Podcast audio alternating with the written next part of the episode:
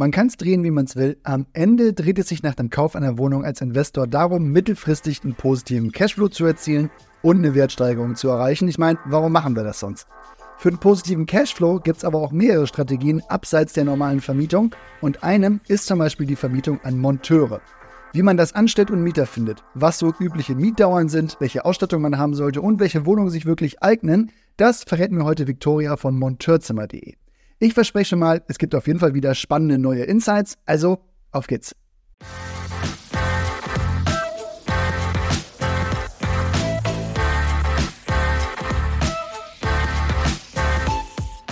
Hi Viktoria, schön, dass du heute dabei bist. Sag mir doch mal, welche Wohnungen eignen sich denn als Monteurzimmer? Als Monteurzimmerwohnungen eignen sich ganz besonders Mehrzimmerwohnungen bzw. Mehrbettzimmer, damit man dann die Monteure gut unterbekommt. Meistens sind das ja zwischen 2 bis 10 Leute, können natürlich aber auch 30 bis 100 sein. Wenn ich dann in normale Monteurzimmervermietung denke und jetzt denke, okay, ich habe hier meine 3 oder 4 Zimmerwohnung, die gerade vakant ist. Was muss ich denn da stellen? Gibt es da eine Art Standard, was die Ausstattung angeht? Der Standard von der Ausstattung her ist, kann man sich einfach gut überlegen, wenn man sich den Arbeitstag mal vor Augen hält. Also der Monteur, der wacht auf, geht in die Küche. Super, wenn da ein Toaster steht, muss aber auch nicht unbedingt. Abends, wenn er nach Hause kommt, ist ein Ofen ganz fantastisch. Und die Monteure legen recht viel Wert auf Einzelbetten und auf ein eigenes Bad und jetzt nicht hier Hostel-Style, sondern halt mit den Arbeitern, mit denen man dann auch den Tag über was zu tun hat, mit denen ist man dann auch meistens in einer Wohnung. Gibt es denn jetzt, sagst du nach deinem Motto, so Städte oder Regionen, in denen diese Vermietungsform jetzt besonders interessant ist, wenn man jetzt so eine Wohnung hat? Oder wie geht man da an die Analyse der Region vielleicht ran, wenn ich gerade eine Wohnung habe, die passen könnte? Also generell passen viele Ortschaften. Ich kann nicht mal sagen, ob urban oder ländlich besser ist. Es hängt ganz davon ab. Also aus Erfahrung ist der Ruhrpott natürlich Klassiker. Da haben wir über 561 angeboten auf einem Radius von 30 Kilometern. Ansonsten, das sind ja nicht nur Monteure und Bauarbeiter, das sind ja auch sowas wie saisonale Sachen, also Ernte, Spargelstecher in Brandenburg. Oder Weihnachtsgeschäft. Wir hatten mal eine Riesenanfrage, 1000 Übernachtungsmöglichkeiten von DHL. Ja? Das war dann Ludwigsfelde, Bördinke und Rüdersdorf. Also je nachdem, für wen und was das ist, hängt das dann auch ab, wo die Vermietung stattfindet. Ein besonderer Punkt dabei ist ja jetzt wirklich, wenn man sich das überlegt, wie rentabel das Ganze ist. Was kann ich denn da erzielen oder wovon hängt das ab, wie meine Rendite dann aussieht?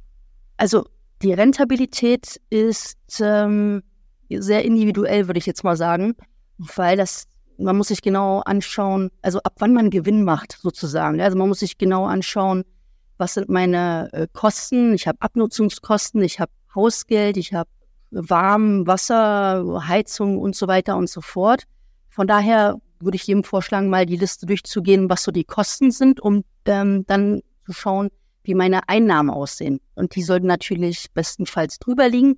Was eine super Drehschraube ist, ist die Marketingausgaben. Also wenn man jetzt ein Inserat schaltet, um zu sagen, hier ist meine Wohnung, liebe Monteure, kommt euch hier einbuchen, dann spielt es natürlich eine ganz, ganz große Rolle, ob man bei Passion für Gästezimmer ist bei uns und da eine Pauschale von maximal 240 € im Jahr zahlt, im Abo, oder ob man dann bei anderen großen Generalisten am Markt ist, brauche ich jetzt nicht erwähnen, welche, die sind recht bekannt, die gehen mit beispielsweise 18% Provision an den Markt. Soll heißen, wenn du für 1.000 € vermietest im Monat, dann darfst du erstmal dann 180 € abdrücken an Provision und das ist nur der eine Monat. Bei uns sind es, wie gesagt, 240 im Jahr. Also mein Tipp ist, Kostenliste aufstellen und dann gucken, wie viel bepreise ich meine Wohnung, um dann zu gucken, ab wann es wie rentabel ist.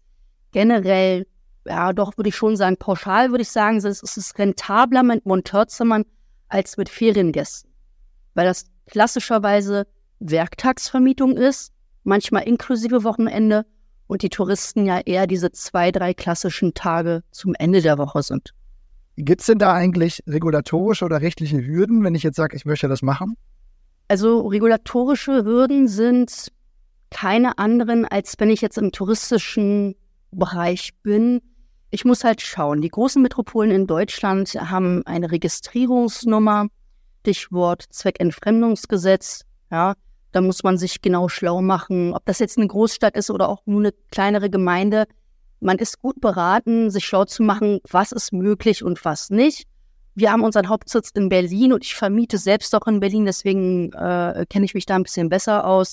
Hier ist es so, man darf bis zu 3 Monate im Jahr vermieten. Ansonsten wohnt man klassisch selber drin. Und genau, alles Weitere würde ich, glaube ich, mit der Stadt oder der Gemeinde genauer erkunden. Und dann ist man aber im Bereich, dass man einen gewerblichen Mietvertrag hat oder gewerbliche Einnahmen dann hat? Genau, also du hast beispielsweise eine Baufirma oder eine Jobfirma als Kunden. Ich spreche jetzt aus der Vermieterperspektive. Und mit denen geht man dann einen Vertrag ein, die bezahlen einen und das setzt man dann gewerblich auf. Es kann natürlich aber auch, so macht es meine Schwester, die vermietet als privat und hat ihre Geschäftskunden halt, die sie da reinlässt in der Unterkunft und gibt das dann natürlich auch in ihrer Steuererklärung unter dem klassischen Punkt Mietereinnahmen dann auch mit an. Jetzt wechseln ja häufiger die Mieter in so einem Modell.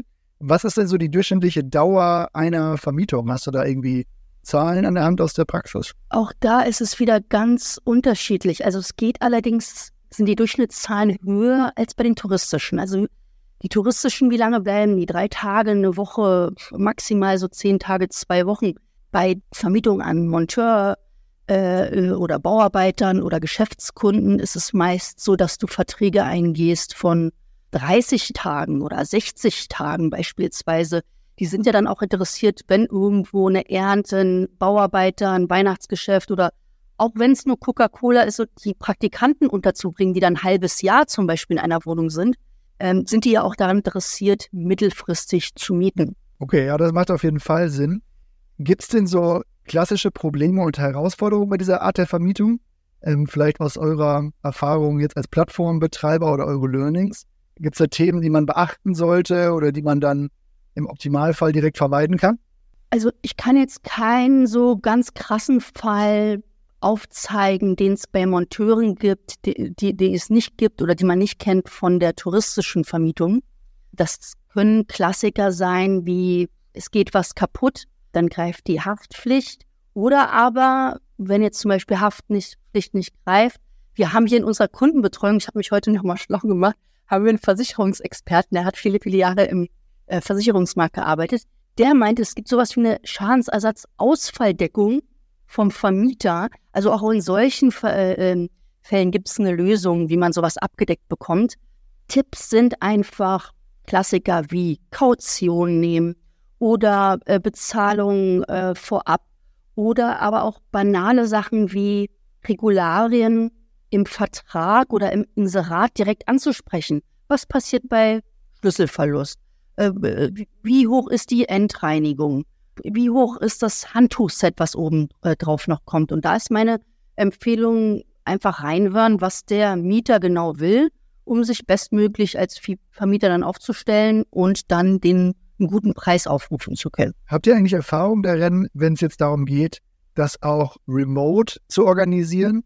Also sage ich mal, ich bin Vermieter, wohne in Hamburg, habe aber die Wohnung in Wuppertal und finde das jetzt eine interessante Option, wie man sowas jetzt organisiert. Gibt es auf dem Markt da Agenturen, die da helfen oder ist das ähnlich wie im touristischen Bereich organisiert?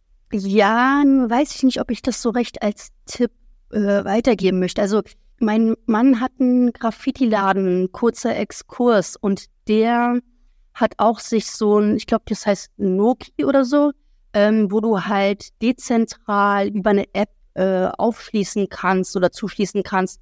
Es gibt jedoch aus Sicherheitsperspektive hier und da doch Bedenken. Von daher kann man machen, muss aber wirklich jeder für sich selbst entscheiden, ob das so sinnvoll ist oder nicht.